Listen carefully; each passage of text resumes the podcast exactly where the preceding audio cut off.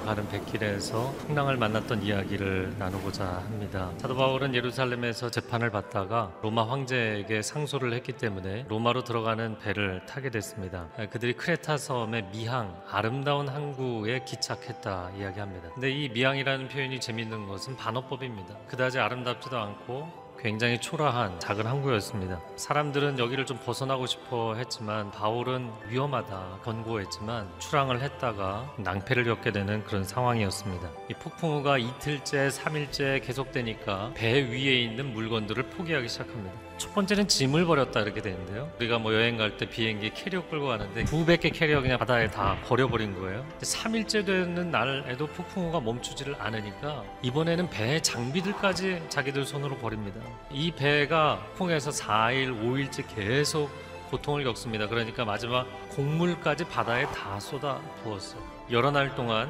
해와 별도 나타나지 않고 폭풍만 계속 불어닥치자 결국 우리는 구조될 모든 소망을 포기했습니다. 구조될 모든 소망을 포기했다 이렇게 돼 있어요. 아직 끝난 것이 아닌데 끝났다라고 선언을 해버린 것이죠. 근데 역설적으로 이 배에는 이미 살 소망에 대해서는 포기한 사람이 타고 있었죠. 누구였나요? 사도 바울입니다. 모두가 생명을 건지고 싶었지만 바울은 주님을 위해서 생명을 내어드리고 싶었던 사람이에요.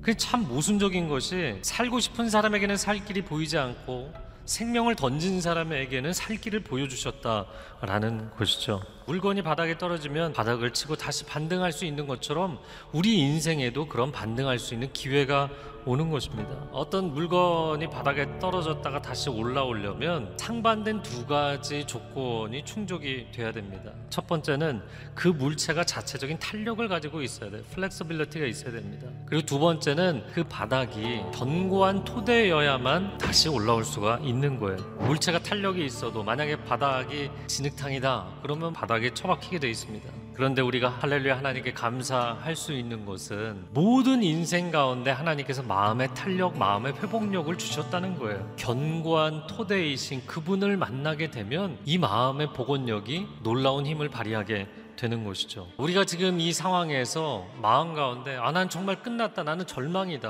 아, 이렇게 선언하고 계십니까? 내가 세상에서 자랑하는 것들 그게 내 인생의 전부였다면 거기에 내 인생이 떨어지면 다시 일어서지 못하게 됩니다. 그러나 내 인생의 유일한 견고한 기초는 오직 여호와 하나님이십니다. 이 고백이 있다면 우리는 다시 일어설 수 있는 것입니다. 두려워하지 마십시오. 바울이 절망에 빠져 있는 그들 한가운데 서서 이야기를 합니다. 안심하십시오. 안심하십시오. 바울이 이렇게 말할 수 있었던 이유는 그가 믿는 구석이 있었기 때문이죠. 바로 하나님께서 그에게 주신 약속의 말씀이었습니다. 아무것도 보이지 않는 이 인생 길 가운데 하나님께서 길을 보여주시고 길을 만들어 주시고 그 길을 갈 수 있도록 역사하실 줄로 믿습니다.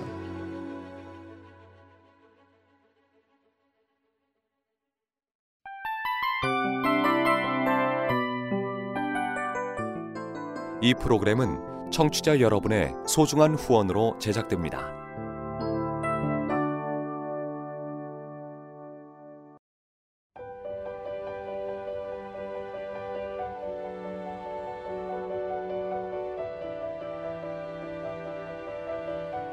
세상에는 수많은 교회들이 있지만 더 깊이 있는 말씀 강해를 찾기 위해 크기로만 교회를 선정하지 않습니다.